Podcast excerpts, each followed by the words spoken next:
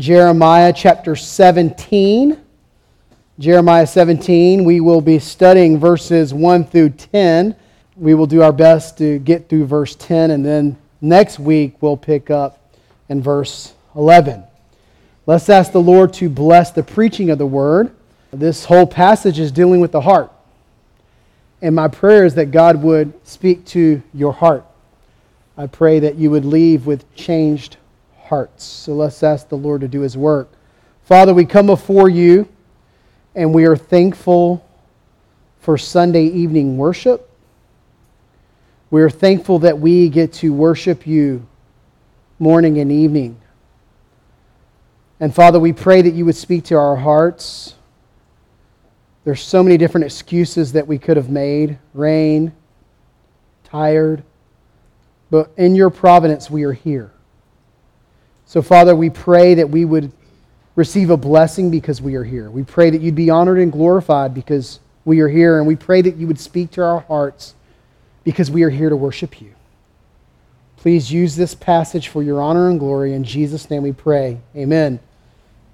Jeremiah 17, verse 1. The sin of Judah is written with a pen of iron, with the point of a diamond. It is engraved on the tablet of their heart and on the horns of their altars, while their children remember their altars and their asherim, beside every green tree and on every high hill, on the mountains in the open country, your wealth and all your treasures I will give for spoil as the price of your high places for sin throughout all your territory you shall loosen your hand from your heritage that I gave to you, and I will make you serve your enemies in a land that you do not know. For in my anger a fire is kindled that shall burn forever. Thus says the Lord Cursed is the man who trusts in man and makes flesh his strength, whose heart turns away from the Lord. He is like a shrub in the desert and shall not see any good. He shall dwell in the parched places of the wilderness in an uninhabited salt land. Blessed is the man who trusts in the Lord, whose trust is the Lord. He is like a tree planted by water that sends out its roots by the stream and does not fear when heat comes, for his leaves remain green, and is not anxious in the year of drought, for it does not cease to bear fruit. The heart is deceitful above all things and desperately sick. Who can understand it? I, the Lord, search the heart and test the mind to give every man according to his ways, according to the fruit of his deeds. And thus sends the reading of the very words of God.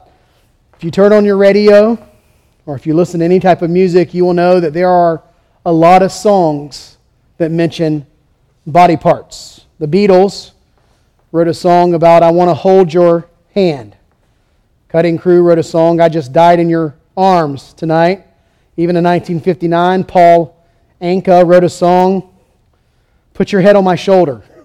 The police wrapped around your finger, and of course, who would ever forget the Eagles? You can't hide those lying eyes. A lot of songs about body parts. But did you know there's not one song about the spleen? and if you were not in Sunday school, that's an inside joke as John talked about the spleen this morning and explained that through his lesson. You'll have to go online and listen to it. But there's not a lot of songs about the spleen. I can't think of any, but there are a myriad of songs about the heart. Songs about the heart are legion. You can think about Doris Day with a song in my heart, or Bing Crosby, My Foolish Heart. Jackie Wilson, who eventually had a song by Celine Dion re- resung that, My Heart Will Go On. Or maybe you like Elton John, Don't Go Breaking My Heart. I know some of your favorite song is the Backstreet Boys Quit Playing Games with My Heart. Or maybe Put a Little Love in My Heart. Or Frank Sinatra, Young at Heart. Or Janis Joplin, Take a Little Piece of My Heart. And of course, Rob Shepard's favorite song by Billy Ray Cyrus, The Achy Breaky Heart. there are so many songs about the heart. And as you know, they're not talking about the, the muscle that, that pumps blood, that has the left and the right valves and the veins and the atriums and the artery. That's not what it's speaking about. All those songs about the heart are the inside of you, the inner self. One of the first words that you learn in Greek is, is ego, or agon, if you add the little section to it, but it means I. I, me, I. Then in Latin, it ended up being ego. You know what that is the, the, the ego, the, the, the, inner self, and that can be good or bad, right? Well, most of the time we think of ego, we think of, oh, that person has a big ego, and, and, they, and they try to control, and they're narcissistic, and sometimes they're, they hate themselves, and therefore they still do the same thing because they have to quiet that inner voice inside of them. Either way, what we see is this the inner self. It's who you are on the inside. And we can look toward Campbell and we can look toward Freud and we can say, what is the ego? What is the me, the it? What, what am I? But you've missed the point. You need to go to scriptures and find out who you are.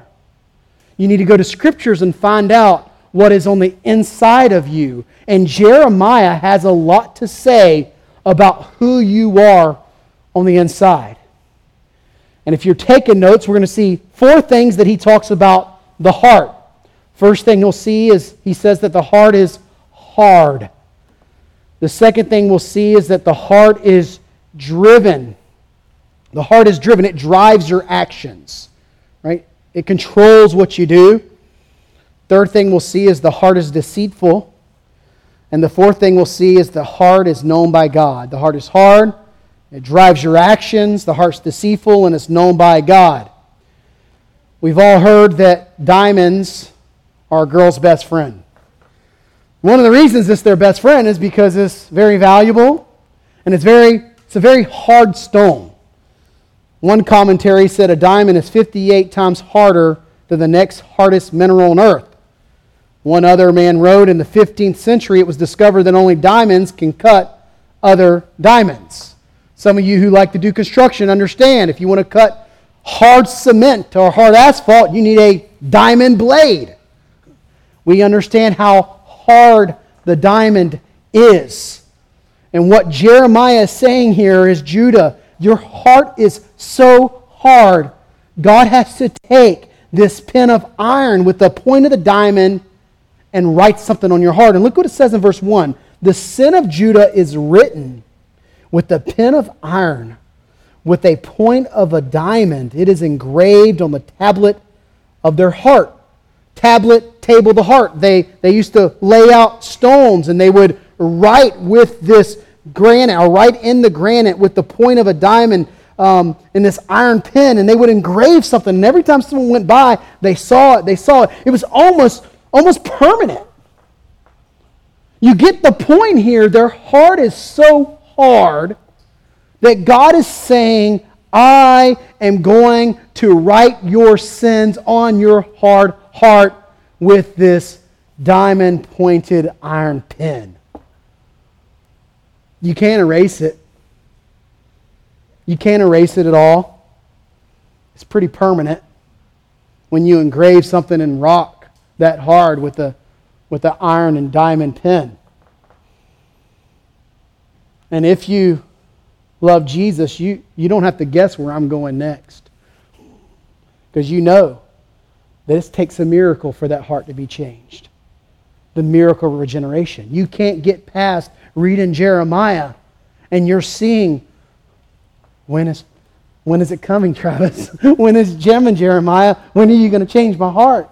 But he's dropping breadcrumbs of the new covenant throughout this whole entire passage. But God is telling Judah, Your heart is hard. Look what it says, and on the horns of their altars, even their altars that they made sacrifices, remember, they, they, they were making sacrifices.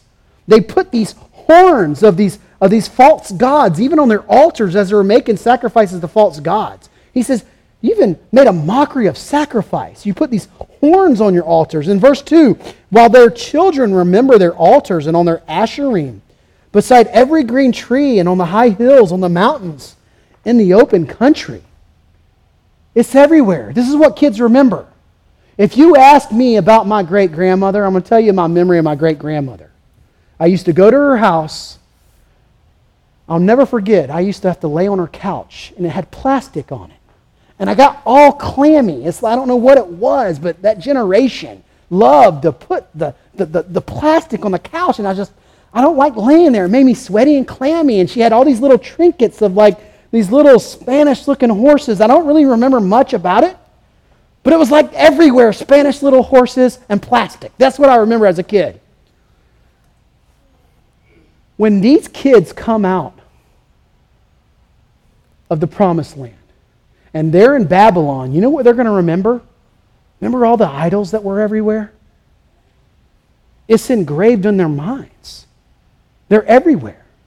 That's what they're going to remember about the land that was promised to them as a heritage. Idolatry. Everywhere. It just made me think about grandparents and uncles and aunts and, and parents. What are your kids going to remember when they come to your house? What are they going to remember you teaching them?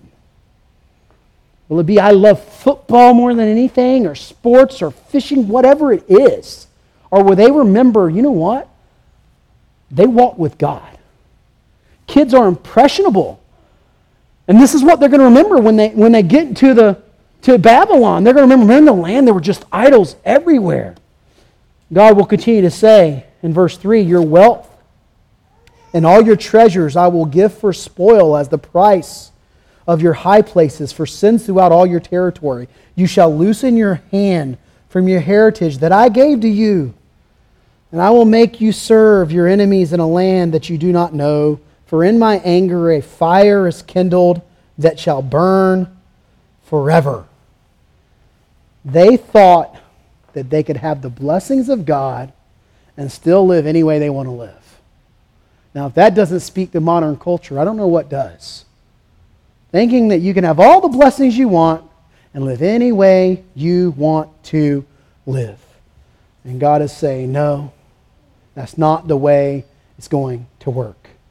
And the reality is, is that that hard heart is what, what we had by nature. We have it by nature given to us by Adam. And that's why we look to Christ for a new heart. Which brings us to the second part of the sermon as we look at the heart is the driver of our actions. I remember growing up, I used to do stupid things. And I remember my dad used to look at me and he said, Why did you do this? And I always made excuses. Sometimes I didn't know why I do it. But if you ask me now, I'd tell you why I did it because I wanted to. I wanted to do this stupid thing. It was in my heart, deep down within, and I chose to do it because I wanted to do it. The wisest man that ever lived, Solomon, was very clear in Proverbs 4:23, the reason why you do what you do, because of your heart. That's why he says, "Keep your heart or guard your heart in all vigilance." Why? From for it will flow the springs of life, or for out of it are the issues of life. Whatever's inside of your heart is going to come out. This is the reason Jesus says it's not what, what you put in that defiles you. He says it's what comes out that defiles you. Because your heart is in the driver's seat and is driving your actions. James 1:15, which we heard as we read through Hebrews. Pastor David made it clear. It says desire when it's conceived gives birth to sin. So you have this little ember, this little fire of desire that's inside of your heart. And then when it's conceived, it gives birth to sin. And eventually, you keep feeding it and feeding it and feeding it and feeding it. And the next thing you know, when it's fully grown, it brings forth death. But that choice was deep down in your heart. And what Jeremiah is putting forth to these people is he's asking them, Do you want blessings or do you want cursings? What is it going to be? What do you want? And what do you want? What is your heart screaming out for right now? And he gives this little chiasm. It's pretty neat. He, he basically says in verses 5 to 6, is he's talking about the man who's cursed. In verses 7 to 8, he's talking about the man who is blessed. Clearly, he learned his lesson when he went before God and said that he was the blessed man of Psalm 1. And God said, Whoa, whoa, whoa. And he's like, Wait a minute. I can't do that right? And it's not the first time he brings up Psalm 1. He's like, I can't be self righteous. And here we see that he says, no, you can be cursed if you want to trust in your righteousness and man, or you can be blessed because you trust in the Lord. Look at verse 5. Thus says the Lord, cursed is the man who trusts in man. What's it going to be? Curse? Cursings? You want cursings? Well, trust in man. You make, make your flesh your strength, whose heart turns away from the Lord. Or go to verse 7. What's it going to be? Blessed is the man who trusts in the Lord, whose trust is the Lord. Instead of trusting in yourself and trusting in, humanity, trusting in the wisdom of the world, you're trusting in the Lord. You're trusting in Christ. And he sets forth this. What is it going to be? Well, what's the effects of the man that is cursed? Verse 6 says, He's like a shrub in the desert and shall not see any good come. He shall dwell in the parched places of the wilderness and an uninhabited salt land. You see a little tree in a desert, it needs water. It's withering, it's dying. There's no fruit, it's on the verge of death. He says, That's what you are when you're cursed. That's what you are when you're trusting in, in man. There's no way for you to get water. There's, no, there's, there's nothing there. But if you're a blessed person and you're trusting in Christ, verse 8 says, You're like a tree planted by water that sends out its roots by the stream and does not fear when heat comes, for its leaves remain green and is not anxious in the year of drought. Why? For it does not cease to bear fruit. There's fruit everywhere. Even during the drought, the roots go so deep that the drought doesn't even affect it. Isn't that fascinating? You trust in yourself. It seems like the littlest thing can, little tiny wind is going to tump you over. You have no roots, no root system. But when you trust in the Lord, your roots go deep. You know, hard times don't, doesn't make the man. We hear the hard times make the man. No, they don't. They just reveal who you are, they reveal where your roots are. They reveal if you're the blessed or the cursed person, and your heart drives what flows out of you. The, the heart is driving you, and it's a spiritual issue.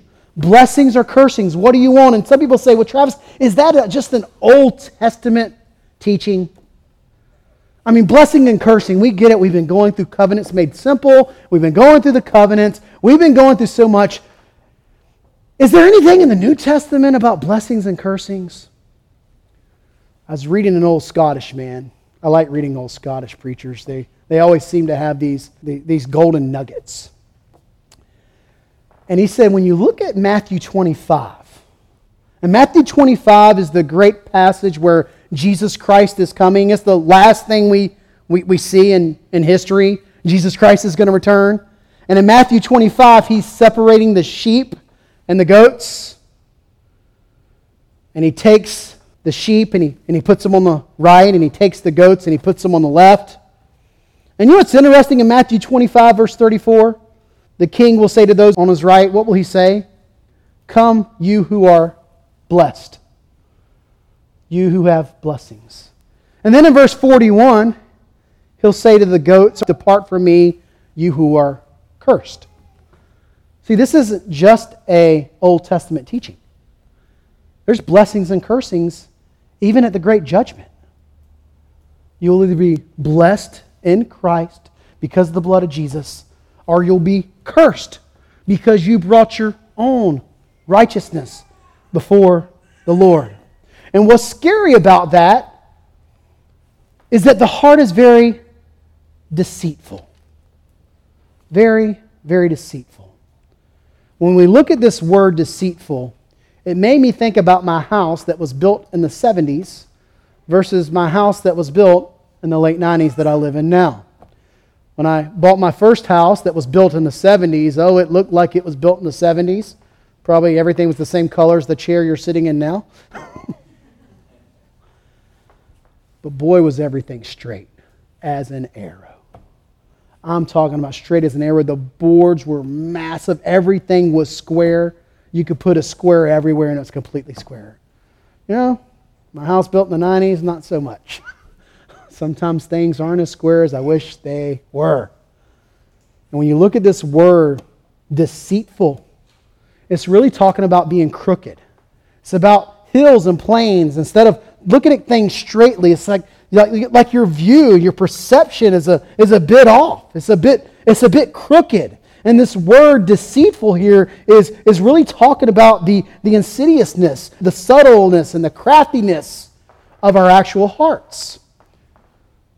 He says, above all, this is what our hearts are like.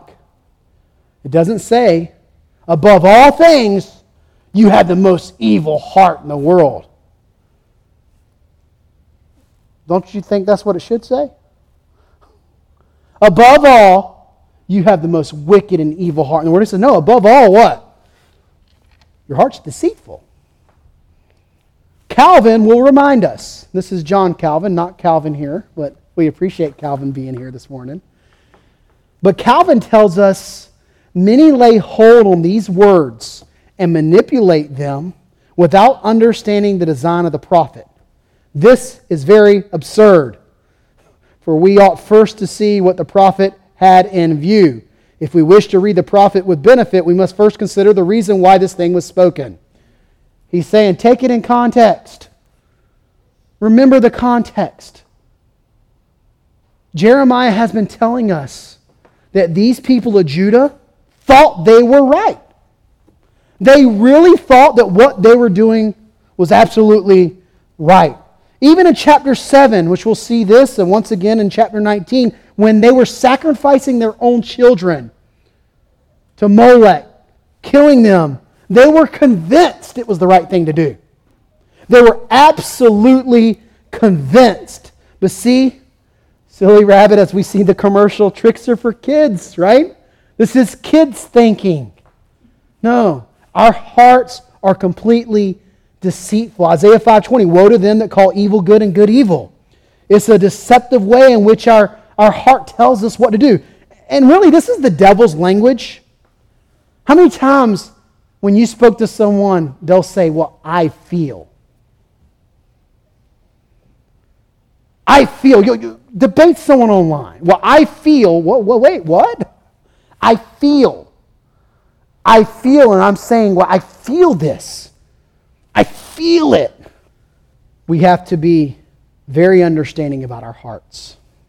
I once was speaking to someone and I reminded them of the story of Peter. And this young man was being divisive, in my opinion. It just wasn't my opinion, it, he actually was. And I explained to him the story of Peter. And if you remember that Jesus was going to Calvary, he says, I'm going to suffer and Peter takes him aside and rebukes him. He rebukes the Lord of glory. He rebukes God incarnate.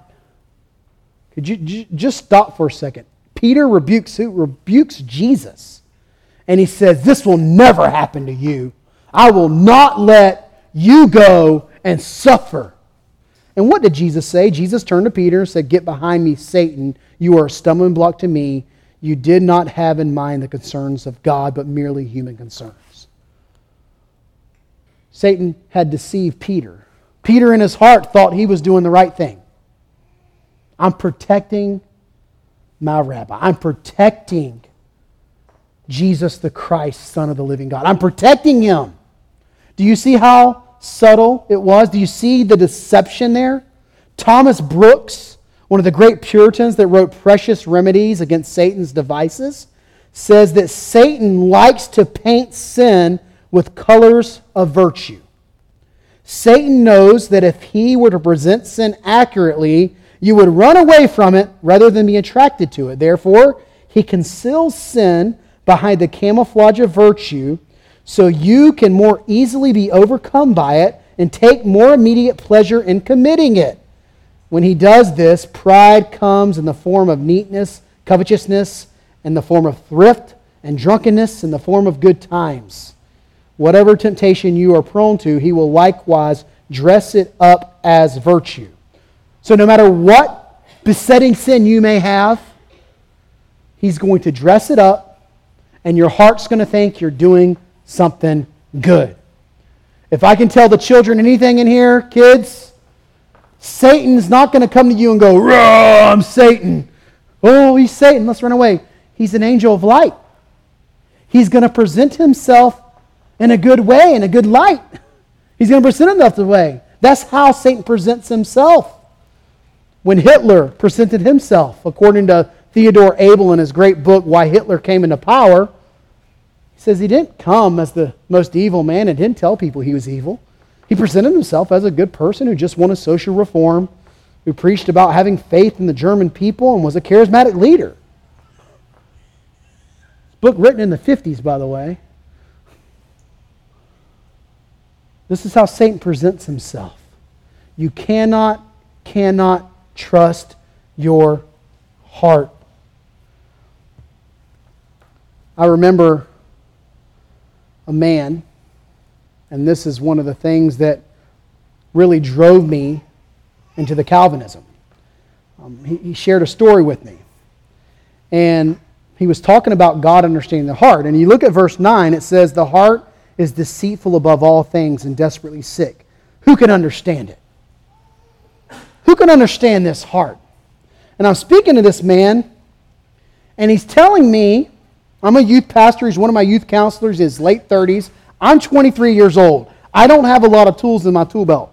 And he looks at me and tells me he is leaving his current wife to marry another woman. And at 23 years old, I'm like, I, I just know the Bible is against that, right? you can't do that. He's like, Well, I'm doing it anyway. He started with the I feel. I was like, Well, I, I, I, I think if I'm, my Bible's right, if I remember what I learned, that there's a sin unto death, and if you reject this, you could wake up one day and perish forever in hell. And he says, Once saved, always saved, brother.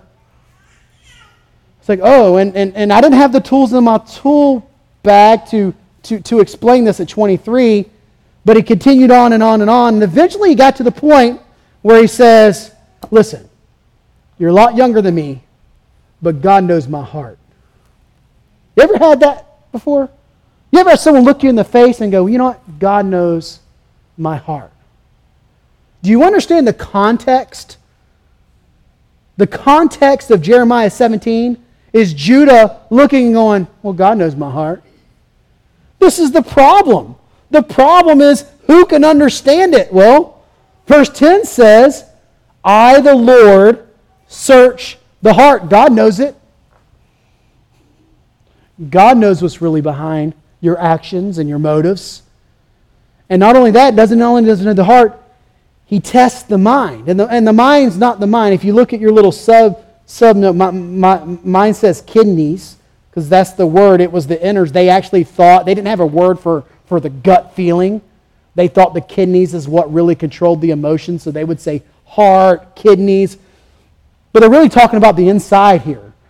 Right? God searches and knows your heart. That's the context. That's scary to say, well, God knows my heart. Of course He does. That's why it's scary when someone says, God knows my heart. And the good news is this He knew our hearts and he knew how filthy and evil they were, and that they were etched with a pen of iron with a diamond blade on the bottom. Wickedness, deceitfulness, and yet he changes them because he loves us in his grace. This is what he does. He looks at us. God knows my heart. Of course he does. And what he does is he changes it in spite of knowing our hearts. Jeremiah is constantly dropping breadcrumbs telling people, you need a new heart.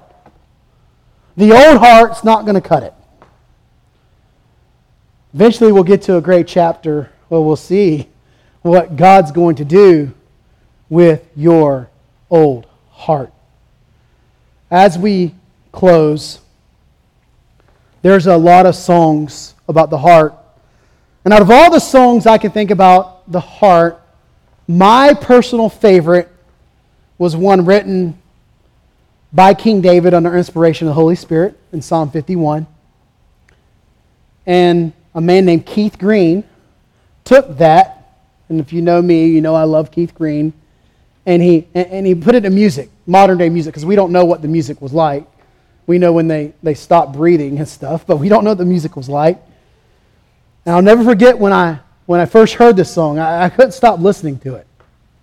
Keith Green, as he sings scripture, says, Create in me a clean heart, O God, and renew a right spirit within me.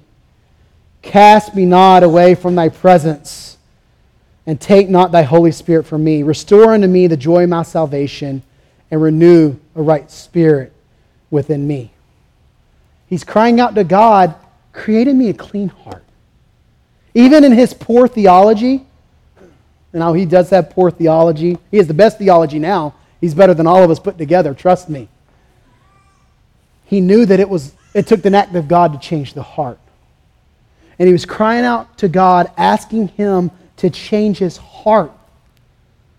And once it was changed, he understood that's where joy came from.